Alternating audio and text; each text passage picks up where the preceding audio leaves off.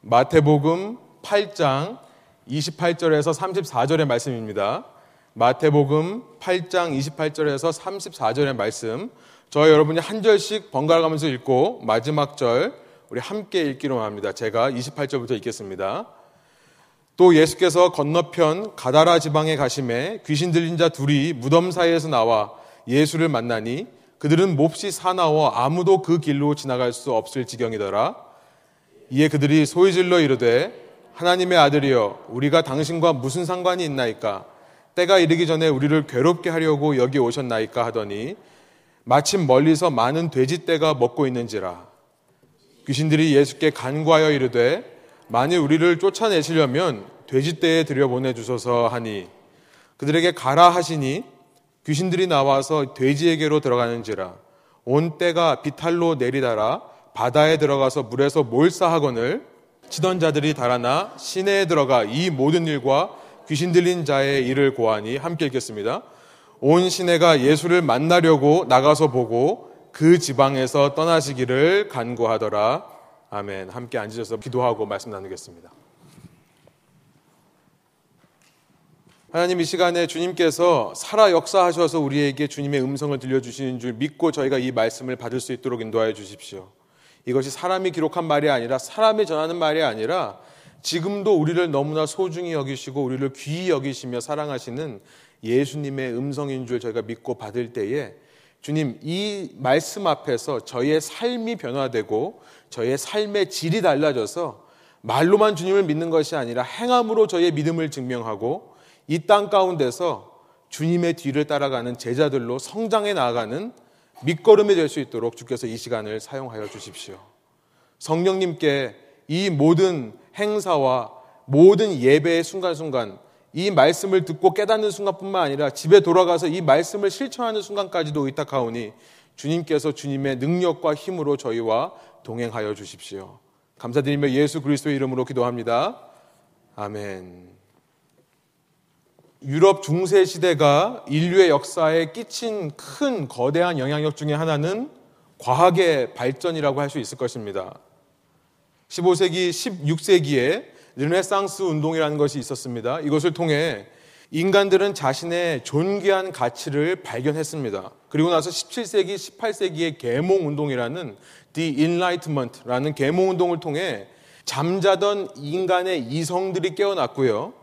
이후 과학이 폭발적으로 발전하게 되는 역사를 이루게 되는 것입니다. 기존의 과학은요, 이 시기 전까지의 과학은 아리스토텔레스의 형 이상학적 접근을 했어요. 쉽게 말하면 뭐냐면, 정말 쉽게 말해서 머리로만 생각했던 과학입니다. 머리로만 생각한 거예요. 예를 들면 수학이나 논리학이 과학의 주를 이루었던 반면에 계몽주의를 통해 생겨난 근대 과학은요, 당시 프란시스 베이컨 같은 이 경험주의자들의 사상을 토대로 해서 이제 경험을 중시하게 되는 거예요.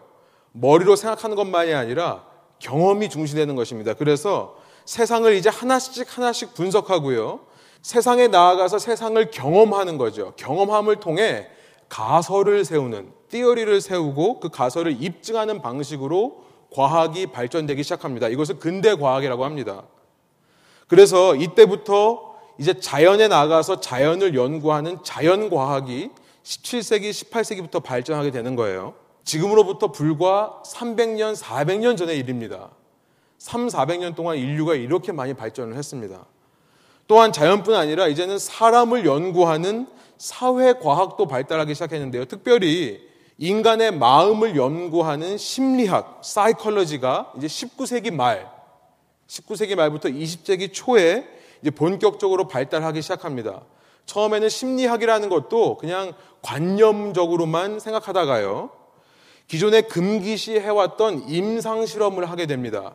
하나님의 귀한 형상을 담은 인간을 연구하는 것이 금기시 되어 있다가요. 이제 19세기 말부터 인간을 실제 실험 대상으로 연구하는 임상 심리학이 발전되기 시작해요. 그래서 19세기 말과 20세기 초에 영어로는 윌렘 훈트라고 하고요. 독일 말로는 윌렘 훈트라고 하는데 이 사람에 의해서 이제 현대 심리학이 체계가 잡히기 시작하는 것입니다. 채 200년도 안 된 학문이에요. 이 심리학은요, 인간의 육체를 연구하는 의학과 함께 심리학은 정신을 연구하고 의학은 육체를 연구하죠. 이 의학과 함께 인류의 삶에 큰 변화를 가져오게 되는데요. 이제는 인간에게 일어나는 기인한 현상들, 원인을 알 수 없던 병들에 대한 분석과 이해를 가능하게 했습니다. 한 예를 들면 다음 슬라이드 보여주시면 이전까지는 간질이라는 것, 에필랩스라는 것을 왜 일어나는지에 대해서 그 이유를 찾지 못했었습니다. 그러나 이제는 간질이라는 것은 뇌신경의 장애로 인해 생겨나는 병인 것을 알게 되는 거죠. 그 뇌의 장애를 완화시킬 수 있는 약물과 치료법들이 나오고 있습니다. delirium이라고 하는 정신 착란, 광란 증세 역시 또 convulsion이라고 하는 경기 이것들도 이제는 disorder 병으로 분류가 되어서 약물과 심리 치료로 어느 정도 완화시키고 다스릴 수 있게 되었어요. 왜 이런 과학과 심리학의 발전에 대해서 장황하게 얘기하는가 궁금하시죠? 오늘 본문과 관련해서요. 고대 사회에서부터요. 지금으로부터 불과 200년 전까지 이런 간질, 경기, 창란 증세 등의 증상들은요. 이런 질병들은요. 디몬 포제션, 이 마귀에게 사로잡힘으로 나타나는 증상이라고 이해했다는 것을 짚고 넘어가고 싶어서 그렇습니다. 이것들이 고대 사회는요, 불과 200년 전까지만 해도 이것들을 바라보면서 이거는 마귀 들린 거다. 악한 영에 사로잡힌 거다. 라고 사람들이 이해했다는 거예요. 현대 과학의 발전, 또 의학과 심리학의 발전은요, 우리의 정신과 육체에 대한 이해를 가능하게 했고, 그로 인해 우리는요, 이전까지 설명할 수 없었던 이런 현상들에 대해서 이제 좀 더 이성적이고 상식적인 이해를 하게 되었다는 사실에 안심하게 되는 거예요. 성경 속에서 마귀에게 사로잡힌이라는 기록을 발견하기만 하면요. 이제 이것을 실제 영이 역사했다고 믿는 핵에 망측하고 미련한 고대 사람들과는 달리 현대 사람들은 이것을 좀 더 지성적으로, 좀 더 교양 있게 해석하고 이해하는 능력이 생겨난 것입니다. 그 당시 사람들이요, 현대의 이런 질병들을 가리켜서 전부 마귀에게 사로잡힌 것이다. 라고 이해했기 때문에 주후 1세기를 살던 그들의 세계관, 그들의 인간관이 그랬기 때문에 우리는 그들의 무지를 감안하면서 성경을 읽어야 한다라고 생각을 하는 것입니다. 그러면 예수님께서는 왜 그들의 무지에 동조해서 예수님도 똑같이 마귀를 쫓아낸다고 말씀하고 있는 것일까요? 라는 질문이 생기겠죠. 그에 대해서는요, 예수님께서 그 당시 사람들에게 아무리 이거는 뇌 신경 장애가 나타나기 때문에 일어나는 증상이다. 이것은 뇌의 전류가 불규칙적으로 흐르기 때문에 일어나는 증상이다. 라고 설명을 해줘봐야 이해를 못하고, 당시 사회에는 약물을 주시려고 해도 약물이 아직 개발되지 않았을 상태니까 그냥 그들의 세계관에 눈높이를 맞추셔서 그들이 이해할 수 있는 방법으로 예수님께서는 말로는 마귀를 쫓아낸다 라고 하셨지만 실제는 그 사람 뇌 속에 있는 문제를 고쳐주시는 그런 일을 하신 거다. 뭐 이런 식으로 이제 이해를 하는 것입니다. 여러분 이렇게 이해하고 나면 우리의 이성으로, 우리의 지식으로, 우리의 뇌로 이 모든 상황들이 다 이해가 되니까 안심하게 되는 거죠. 그렇지 않습니까? 제가 이렇게 고대와 현대를 굳이 비교하면서 말씀드리는 거는요. 마귀에게 사로잡힘이라는 것을 심리적으로만 또 의학적으로만 이해하는 것이 옳다고 말하는 것이 아니에요. 그렇다고 해서 제가 현대의 심리학과 의학을 아예 무시하는 것도 아닙니다. 저는 이렇게 인간의 육체와 정신에 대한 연구가 있고 또 이렇게 의술이 발달하게 되어서 너무나 감사합니다. 그러나 저는 이런 세상의 흐름 속에 자리 잡고 있는 인간의 교만을 한번 짚고 넘어가고 싶었어요. 인간의 교만. 어떤 교만인가? 세상에 있는 모든 현상들과 모든 실체들을 인간의 이성 안에만 제한해 놓고요. 내가 이해할 수 있다는 사실 때문에 안심을 하고요. 그걸로 만족을 하고요. 더 나아가서 이런 얘기를 해요. 내가 이해할 수 있고 납득할 수 있는 것이어야만 선한 거다. 더 나아가서 심지어는 하나님까지도 내 이성과 내 상식의 기준에 맞아야만 된다라고 생각하는 이것을 가리켜 저는요, 이 인류의 대범한 불신앙이라고 지적하고 싶은 것입니다. 이 시대에 이런 풍조가 있다는 거예요. 여러분, 본문의 내용은요, 오늘 본문의 내용은 우리가 이해할 수 없는 일, 이해되지 않는 일로 가득 차 있는 것 같습니다. 너무나 어려운 본문이에요. 마귀에게 사로잡힌이라는 말이 도대체 무엇을 뜻하는지로부터 시작해서요. 예수님은 왜 본문에서 단 한마디의 말씀, 가라, 라고 하는 그 말씀을 하고 계시는 것일까? 왜 하필 돼지인가? 지난 한 주간 동안 말씀을 묵상하면서 별별 생각이 다 들더라고요. 왜 그 돼지가 물속에 뛰어들어가서 빠져 죽는가? 등등이요. 그러나 이 말씀을 나누기에 앞서서요, 한 가지 전제를 하고 넘어가고 싶어요. 우리가 이 말씀을 읽으면서 그런 우리의 이성적인 질문에 답하려고 하기보다는요, 이 본문 속에 나타난 예수님에 대해서 우리가 관심을 갖고 살펴보기를 원하는 것입니다. 이 본문 속에 나타난 예수님은 누구시고 그에게는 어떤 권위가 있고 그가 얼마나 우리를 사랑하시는가 그 사실에 우리가 먼저 집중하기를 원하는 것입니다. 내가 이해되지 않는다고 해서 진리가 아닌 것이 아니에요. 내가 이해할 수 없다고 해서 그 실체가 존재하지 않는 것이 아닙니다. 다만 이 일을 통해 우리가 이 시간 포커스하기 원하는 것은 초점을 맞추기 원하는 것은 예수님이 누구신가 거기에 맞추고 싶은 것입니다. 결국 이것이요. 지난 본문이었던 27절, 지난 본문의 마지막이었던 27절에서 제자들이 했던 질문이 아니었습니까? 27절에 어떻게 됐었죠? 우리 한 목소리 한번 읽어볼까요? 그 사람들이 놀랍게 여겨 이르되 이 이가 어떠한 사람이기에 바람과 바다도 순종하는가 하더라. 바로 그 질문을 던졌어요. 이 이가 어떠한 사람이기에 쉽게 말하면 Who is this Jesus? 이 예수가 도대체 누구냐라는 질문이었죠. 저는요 오늘 본문 우리가 읽은 28절부터 34절의 기록이요 바로 그 질문에 대한 답을 제시하는 본문이라고 이해합니다.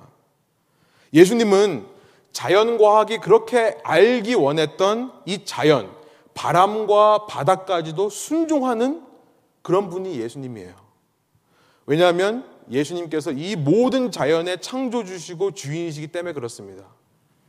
더 나아가서요, 사회과학이 그렇게 탐구하고 알기 원했던 우리 인간, 인간을 창조하시고 인간의 주인 되신 분이 예수님이라는 거예요. 우리는요, 어쩌면 너무나 하나님께서 만드신 창조물을 알려고 열심히 노력하는지는 모르겠어요. 그러나 중요한 것은 뭐냐면요. 창조물에 대한 이해가 아니라 창조주에 대한 이해가 더 중요한 줄 믿습니다. 한번 적어보세요. 우리가 오늘 본문을 통해서 그걸 발견하고 싶다는 거예요. 창조 세계에서 일어나는 일보다 창조주에 대해서 더 알고 싶다는 것입니다. 왜냐하면요. 그 지식만이 참된 지식이기 때문에 그래요.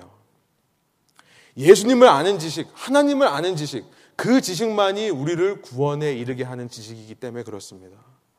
그 이해만 하고 나면요, 우리는 그 이해만으로도 이 세상을 살면서 얼마든지 만족하며 얼마든지 안심하며 살 수 있기 때문에 그렇습니다.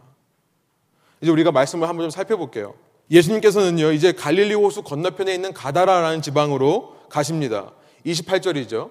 지난 시간 살펴본 대로 이곳은 이방인의 거주 지역이라고 했습니다. 오늘 본문 속에서 돼지를 키운다는 사실만으로도 이 땅에 거하는 사람들은 유대인이 아니라는 것을 우리가 알게 돼요. 그렇죠?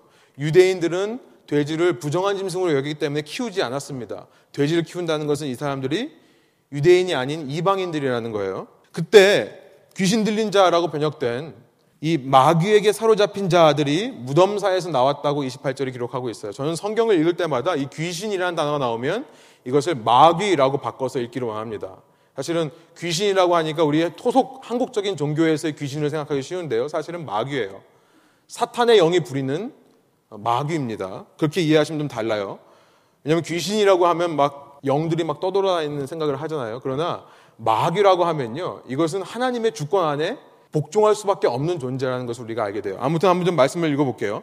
저는 이 마귀에게 사로잡힘이라는 이 본문의 단어를 보면서 디몬 포제션이라는 단어를 보면서 저 개인적으로는요, 이것을 단순한 심리적인 의학적인 현상이라고 이해하지 않습니다. 제가 이해, 그렇게 이해하지 않고 싶어서가 아니라 제가 그렇게 이해하지 않게 되었어요.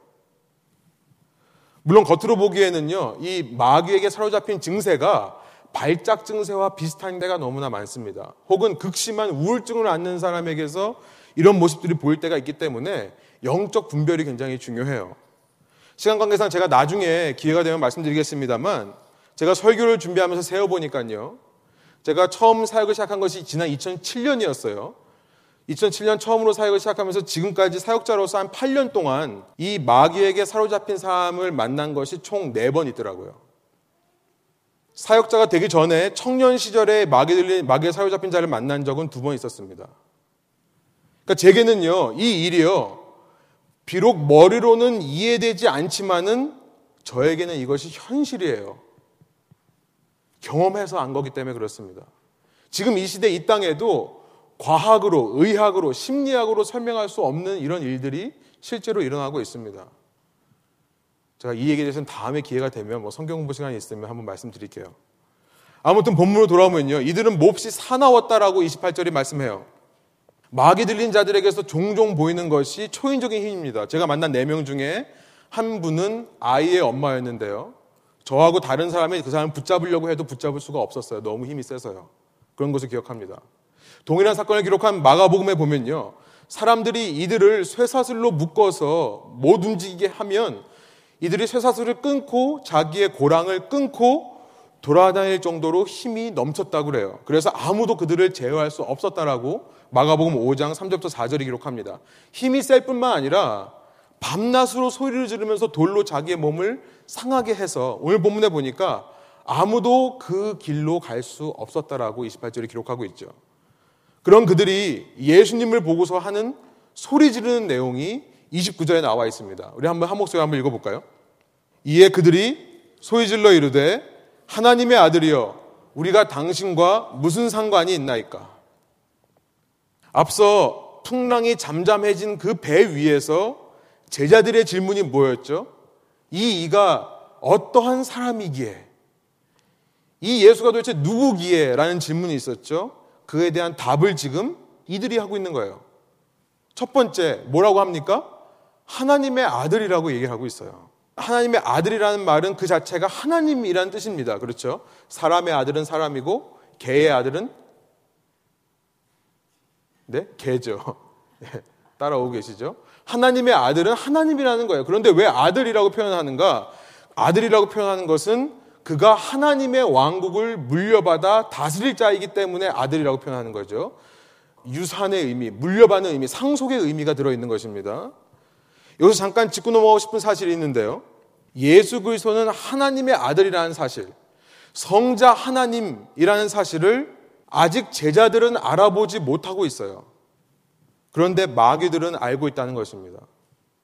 마귀들은 세상을 창조한 창조주가 이 창조 세계에 오셨다는 사실을 이미 알고 있는 거예요. 그래서 우리가 영을 분별할 때요. 그것이 성령으로부터 온 것인지 악한 영으로부터 온 것인지 분별하기 위해서는요. 예수 그리스도를 하나님으로 인정하는 고백이 있냐 없느냐만으로는 알 수 없는 거예요. 이거 좀 짚고 넘어가고 싶어요. 야고보서 2장 19절에 보니까 이런 기록이 있습니다. 내가 하나님은 한 분인 줄을 믿느냐 잘하는도다 귀신들도 디몬이에요. 마귀들도 믿고 떠드느니라 라고 얘기합니다. 지금 야고보 사도는요. 너희가 말로만 하나님을 믿는다라고 해서 너에게 믿음이 있다라고 말하는 것이 아니죠. 어떤 컨텍스트에서 이 말씀을 하냐면 오직 행함이 있는 믿음이야 진짜 믿음이다. 행함이 있지 않으면 아무리 말로 하나님이라고 얘기해도 진짜 믿음이 아니라고 말씀하는 거예요. 제가 만난 한 자매는요, 한 성령 사역자에게 안수, 안수기도를 받은 뒤부터 이 마귀의 사로잡힘을 경험했어요. 평소엔 괜찮은데요, 멀쩡한데요. 기도하려고 하면, 찬양하려고 하면 그 순간에 마음을 답답하게 하고요, 몸을 어지럽게 했습니다. 기도만 하려고 하면 쓰러지고 그랬어요. 늘 이것이 성령의 역사인지 아닌지 의심이 들었어요. 성경에 보니까 사탄은 자신을 광명의 천사로 가장한다고 합니다. 고린도서 11장 14절부터 15절의 말씀이에요. 자신을 광명의 천사로 가장할 뿐만 아니라 자신의 일꾼들 역시 사탄의 일꾼들 역시 의의 일꾼인 것처럼 꾸민다라고 말씀하세요. 아무리 입으로 예수를 섬긴다 하더라도 아무리 입으로 예수를 찬양한다 하더라도 그 열매를 보고 그들을 분별해야 된다. 예수님께서 산상순을 통해 7장에서 이미 말씀하셨습니다. 우리가 이 대목에서 한번 짚어보기를 원하는 거예요. 행함이 있는 믿음이 있는가? 열매가 맺혀나고 있는가? 돌아보기를 원하는 것입니다. 여러분, 그런데 29절에서 마귀의 고백 중에 또 하나의 예수님의 정체성에 대해서 얘기하고 있는데요. 하나님의 아들이라는 사실 외에 예수님에 대해서 뭐라고 얘기하냐면요. 때가 이르기 전에 오시는 심판자라는 얘기를 합니다. 우리 노란 글씨를 한번 읽어볼까요? 때가 이르기 전에 우리를 괴롭게 하려고 여기 오셨나이까 하더니 예수님을 가서 하나님의 아들이라고 한 다음에 때가 이르기 전에 우리를 괴롭게 하려고 여기 오셨습니까? 라고 말하는 거예요. 여기서 우리는요, 마태복음의 핵심 주제인 이 땅에 임한 하늘 왕국, 천국의 개념을 발견하는 것입니다. 예수님은 이 땅에 하나님의 왕국을 이루시는 분이라는 사실이에요. 제자들은 이 사실을 아직 완전히 이해하지 못하고 있습니다. 그런데 마귀들은 정확하게 알고 있는 거죠. 그들은 마지막 때 자신들의 운명에 대해 알고 있었습니다. 그래서 그들의 목표는요, 마지막 날이 이르기 전에 할 수 있으면 한 명이라도 더 사로잡는 것이 그들의 목표였어요. 그러나 그 마지막 때가요, 예수님의 이 땅에 오심으로 인해 벌써 시작되었다는 사실, 이미 시작되었다는 사실에 이들은 지금 놀라고 있습니다. 여러분, 성경에서 말씀하시는 천국이란, 하늘 왕국이란 이미 이 땅에 이루어진 하나님의 통치를 말씀하는 것임을 다시금 기억하시기 바랍니다. 이 땅에 이미 임한 하나님의 통치를 가리켜서 천국, 하늘의 왕국, 하늘의 통치라고 얘기를 하는 거예요. 이 땅에서 이미 시작되어서 마지막 날에 완전하게 완성되는 거죠. already, 이미와 낮 예시 함께 가는 것입니다. 이것이 왕국 신학이에요. 여러분, 우리가 이렇게 예수님이 누구신지, 왕국 신학이 무엇인지를 바로 알고 나면요. 저는 이런 생각이 들었어요. 우리의 삶의 질이 달라진다 생각이 들었습니다. 왜 우리가 말로만 믿음이 있고 행함에 믿음이 없는가? 어쩌면 우리가 우리 속에 왕국 신학을 회복하지 못하기 때문인가 생각을 해보는 것입니다. 영적 전쟁에 대해서 가르치시고요. 또 실제로 마귀를 내쫓는 사역을 하시는 분들에게 가끔 보면은 이 왕국 개념에 대한 이해가 완전하지 못하는 것을 발견합니다. 마치 하나님과 사탄을요, 동등한 존재인 것처럼 신자들에게 겁을 주시는 분들이 있으세요. 마치 마지막 날에 이르기 전까지는 하나님의 세력과 사탄의 세력이 막상 막하의 전쟁을 벌이고 있는 것처럼 표현하는 것입니다. 물론 너무 많은 사람들이 영적 전쟁에 대해 무지한 삶을 살고요. 이 세상의 가치에 도취되어 살기 때문에 그들을 깨우기 위해 사탄과 마귀의 실질적인 능력들을 강조하는 것은 이해합니다. 그런 성향이 있다는 것은 이해가 돼요. 그러나 지금 현재 하나님과 사탄 사이에 막상 막하의 영적 전투, 전쟁이 벌어지고 있는 것이 아닙니다. 여러분 성경에서 말씀하시고자 하는 영적 전쟁은요. 이것이 너무 중요해요. 여러분 이것을 꼭 기억하셨으면 좋겠어요. 성경에서 말씀하시고자 하는 영적 전쟁은요. 막상 막하의 전쟁이 아니라 이미 이긴 싸움을 싸우는 것입니다. 아멘이세요? 이미 이긴 싸움을 싸우는 것이 성경에서 말하는 영적 전쟁이에요. 여러분, 우리가 이 신앙이 있어야 우리는 이 땅에서부터 참 신자답게 담대하고 능력 있는 삶을 살게 되는 줄 믿습니다. 이것이 있어야 돼요. 이 왕국 신학이 우리에게 회복되야 된다는 것입니다. 이 땅에 오셔서 십자가에서 우리의 모든 죄를 대속해서 죽으시고 부활하신 사망을 이기신 예수 그리스도로 인해 이제는 누구든지요.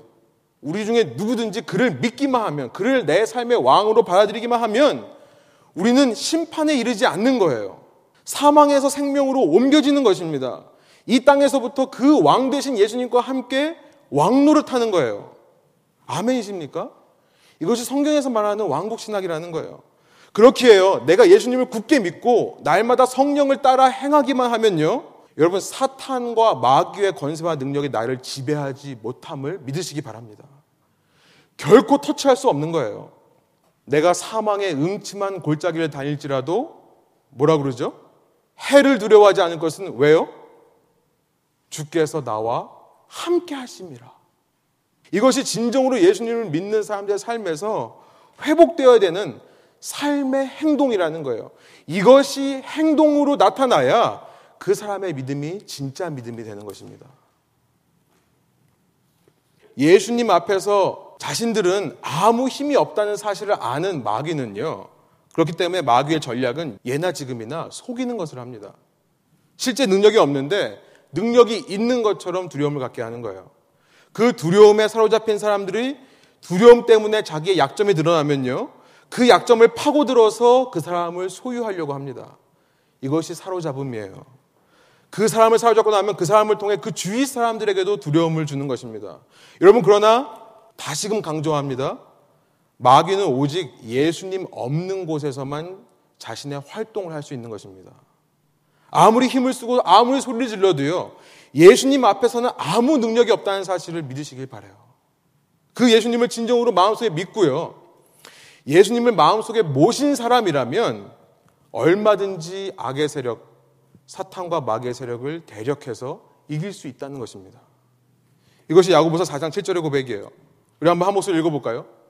그런즉 너희는 하나님께 복종할지어다 마귀를 대적하라 그리하면 너희를 피하리라. 예수 그리스도를 통해 예수 그리스도 성령이 내 안에 살아계신 사람들이 하나님께 복종을 하게 되고 그런 사람들은 마귀를 대적할 수 있다는 것입니다. 여러분 이렇게 예수님 앞에서 자신의 무력함을 아는 이 마귀들은요. 예수님께서 이제 곧 자신들을 쫓아내실 것을 알고는 한 가지 부탁을 합니다. 그 부탁이 30절과 31절에 있어요. 우리 한번 한 목소리 다시 한번 읽어볼까요? 마침 멀리서 많은 돼지떼가 먹고 있는지라 귀신들이 예수께 간과하여 이르되 만일 우리를 쫓아내시려면 돼지떼에 들여보내 주소서 하니 이들의 간구에 대한 예수님의 한마디 반응 그것이 32절에 나와 있습니다. 함께 한번 읽어 볼까요? 그들에게 가라 하시니 귀신들이 나와서 돼지에게로 들어가는지라 온 때가 비탈로 내리다라 바다에 들어가서 물에서 몰사하거늘. 여러분 원어로 보니까 마귀들은요 지금 예수님께 소리를 지른다라는 동사를 써서 표현하고 있어요. 예수님께 소리를 지르고 있는 상황이에요. 그런데 예수님께서는요 그에 대한 답으로 동요되지 않고요 그냥 무덤덤하게 한마디 하시는 거예요. 가라, go away, 가라라는 말씀을 하시는 거예요. 예수님은 무슨 화려한 주문을 외우신 것도 아닙니다. 뭐 아브라카타 뭐 이런 이런 거 외우신 것도 아니에요. 무슨 막대기를 가지고 포인트한 것도 아닙니다. 심지어 하나님께 기도하실 필요도 없으세요. 예수님의 가라라는 한마디 말에 마귀들이 복종하고 떠나는 것입니다. 여러분, 마귀가 예수님께 허락을 구하고 있다는 사실을 기억하십시오.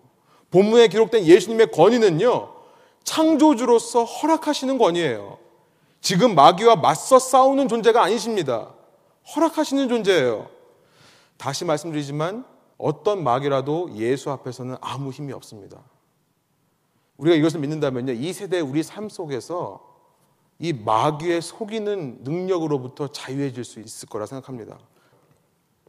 예수님께서는요. 이렇게 허락하시는 분인데요. 그럼 우리의 질문은 뭐냐면 아니 예수님은 왜 허락하셨을까라는 질문이 생기는 거죠. 사실 이제 이 질문이 한 주간 동안 저를 괴롭혔던 질문이에요. 왜 예수님은 그냥 없애버리지 않으시고 왜 들어가라라고 허락을 하셨냐는 거예요. 그 이유에 대해 두 가지 생각해 보시는데 이것이 이제 오늘 설교의 포인트입니다. 앞서 말씀드렸다시피 저는 이 두 가지가 오늘 본문의 핵심이라고 생각합니다. 예수님이 누구신가? 그의 권위가 무엇인가? 그가 우리를 얼마나 사랑하시는가를 이 두 가지를 통해 드러내시는 거예요. 첫 번째는요. 예수님께서 허락하신 이유는 마귀의 사로잡힘의 그 실체가 얼마나 심각한 것인지를 이를 통해 알려주시기 위해 그렇다라고 믿는 것입니다. 사로잡힘의 심각성을 보여주시기 위해 그렇다. 마가복음에 보니까 이 돼지의 숫자가 거의 2천 마리라고 5장 13절에 기록합니다. 여러분 돼지들이 그 물에 다 빠져가지고 익사한 장면, 그 물에 둥둥 떠다니는 그 참혹한 장면을 한번 상상해 보세요. 그만큼 악한 영에게 사로잡힌 한 영혼의 상태가 그만큼 참혹하다는 것입니다. 악한 영에게 사로잡힌 자의 영혼은 그만큼 피폐하다는 것입니다. 그만큼 타락한다는 것을 이 사건을 통해 우리에게 보여주신다는 거예요. 다른 말로 말하면요. 예수님이 없으면 우리는 이런 참담한 상태에서 벗어날래야 벗어날 수가 없다는 것입니다. 우리에게 소망이 없는 것입니다. 예수님이 없으면 우리가 이 참혹한 상태에서 벗어날 수 없다는 거예요. 두 번째로 예수님께서는 왜 이것을 허락하셨을까? 그 이유에 대해서 두 번째로 생각해 보는 것은 한 영혼의 소중함을 알려주시기 위해 그렇다. 생각해 볼 수 있습니다. 한 영혼의 소중함. 예수님께서 2천 마리 돼지의 경제적인 가치를 몰라서 들어가라, 가라 라고 말씀하신 걸까요? 아니죠. 돼지 한 마리당 계산해 보니까 뭐 한 천불 정도 된대요. 천불 좀 안다는 것 같은데 뭐 돼지 한 마리당 500불이라고 해도 2천 마리면 원 밀리언입니다. 주님께서 그 가치를 몰라서 그랬을까요? 왜 이렇게 낭비하시는 걸까요? 우리의 창조주 주인 되신 예수님은요, 그의 관점에 한 영혼의 가치는 수천 마리의 돼지보다 더 귀하다는 것을 알려주시는 것입니다. 아니, 돼지 몇 천 마리가 문제가 아니라 예수님은요, 자신의 생명보다도 그 한 영혼이 더 귀하다는 것을 십자가를 통해 우리에게 보여주시지 않으셨습니까? 여러분, 이것이 예수님께서 이 땅에 하나님의 왕국을 이루어 가시는 천국의 논리라는 거예요. 이것이 천국이 이 땅에 이루어지는 천국의 경영 방식이라는 것입니다. 이만큼 우리를 사랑하신다는 거예요. 그 왕국의 경영 방식은요, 사랑에 의해 지배되는 거예요. 다음 그 빈칸에 사랑이라고 쓰시면 돼요. 여러분, 그 왕국의 경영 방식은요, 철저하게 나의 유익과 나의 이익을 위해 돌아가는 세상과는 전혀 다릅니다. 33절, 제가 한번 읽어드릴게요.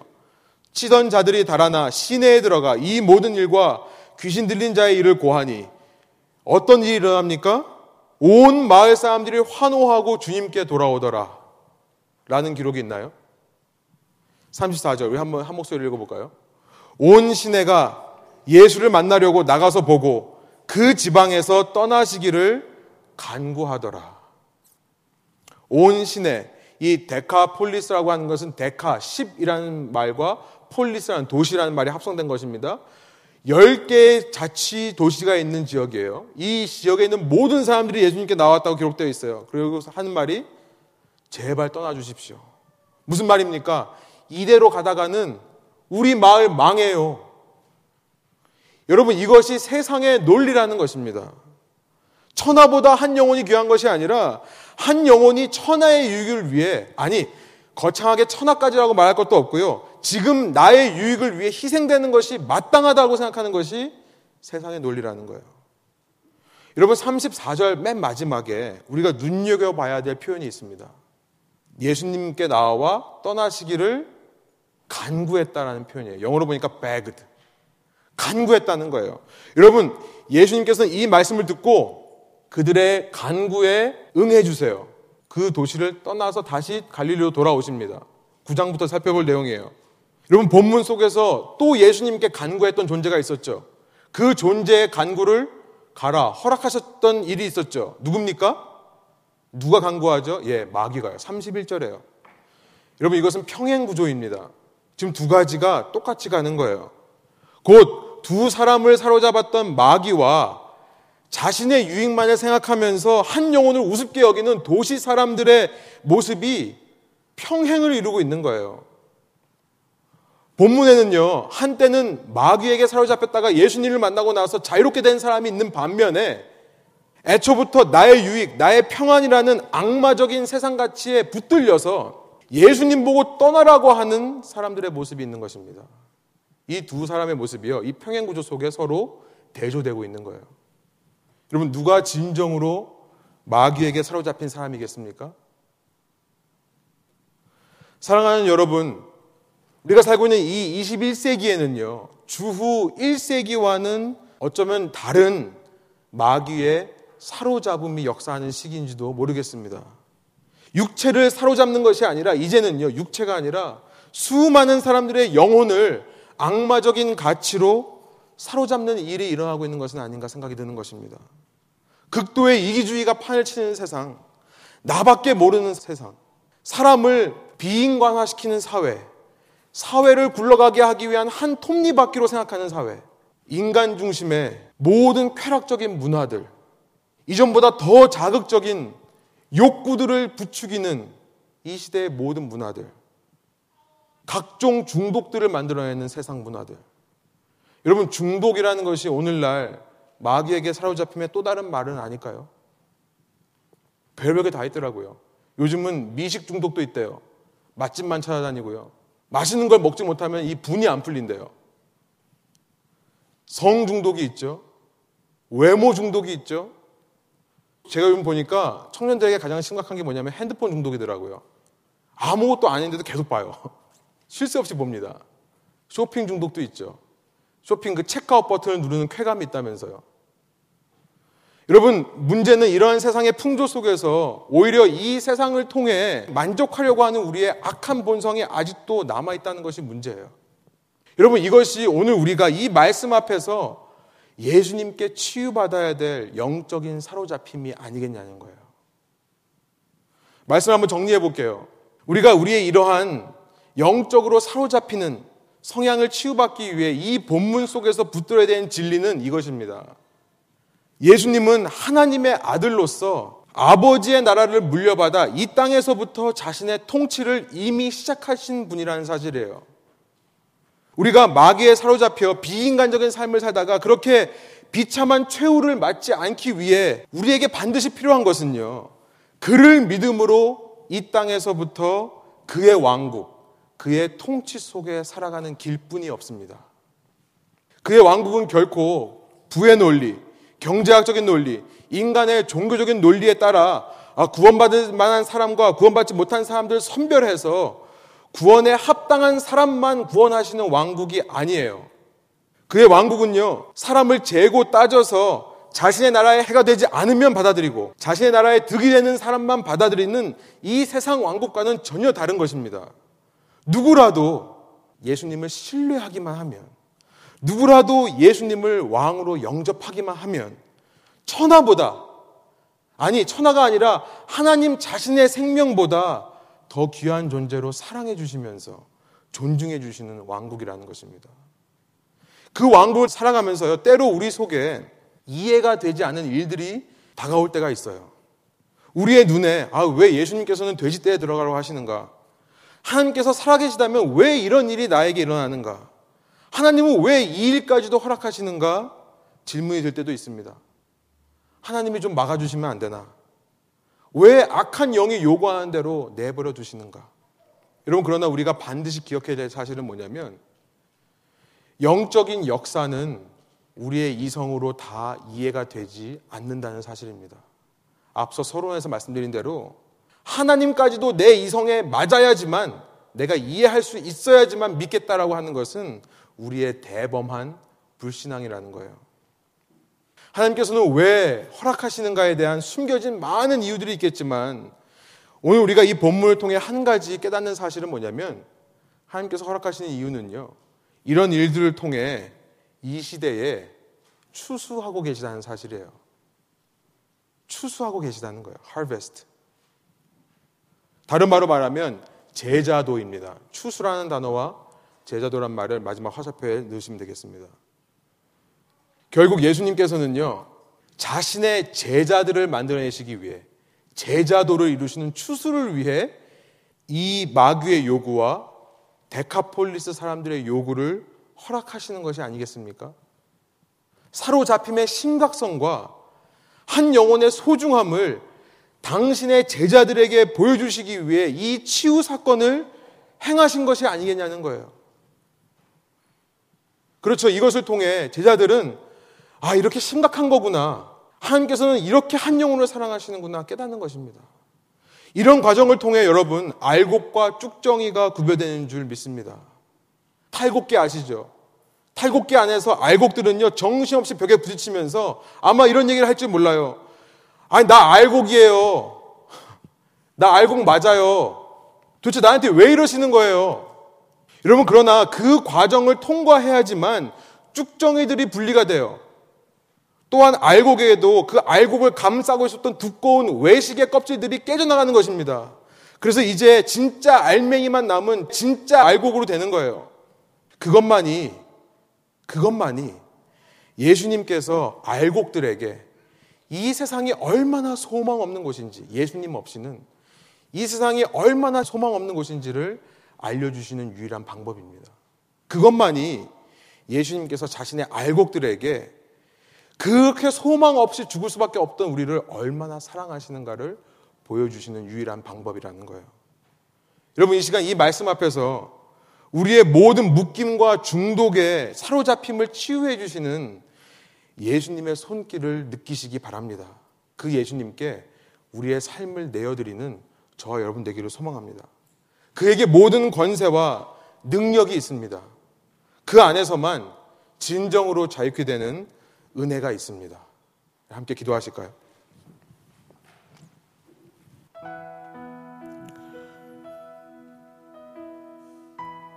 우리 말씀의 의미를 생각하면서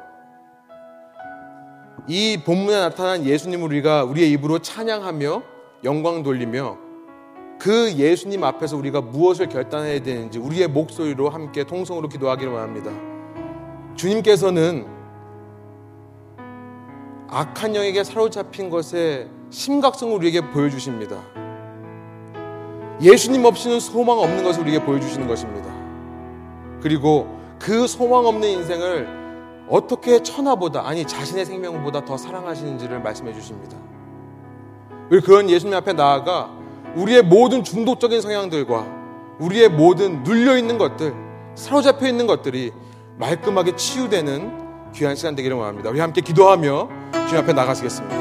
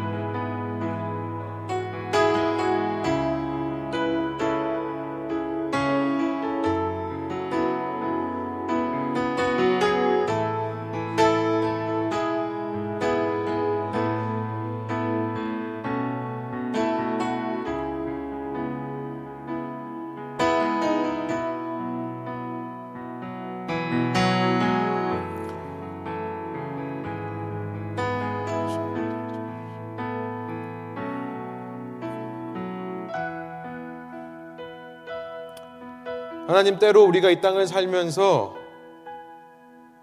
주님의 전적인 권위를 인정해 드리지 못할 때가 얼마나 많은지요. 우리가 겪는 사건, 사고마다 우리의 마음을 힘들고 흔들고 우리의 이성을 뒤엎는 일들이 일어날 때마다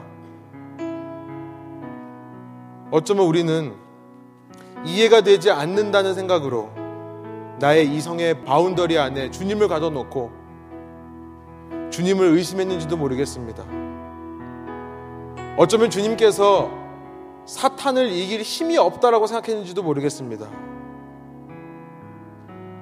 막상막하의 싸움에서 혹시나 지지 않을까 두려워하며 근심과 걱정에 눌려 살았는지도 모르겠습니다.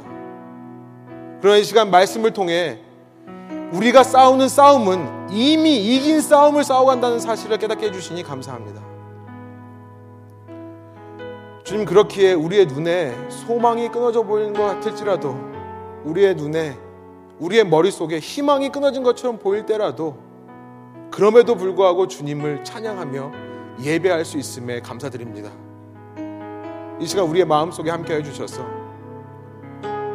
주님이 없이 내가 얼마나 소망 없는 존재였는가를 다시 한번 깨닫게 하여 주시고 그러나 그렇게 소망 없는 자를 위해 누구든지 주님을 붙들기만 하면 천하보다 그 사람을 귀하게 여기는 왕국의 논리로 우리에게 임하신 예수님 우리를 그만큼 사랑하시는 예수님께 나의 삶을 드림으로 말미암아 이 과정을 통해 주님이 원하시는 알곡으로 제자로 성장해 나가는 저희 한 사람 한 사람 될 수 있도록 인도하여 주십시오.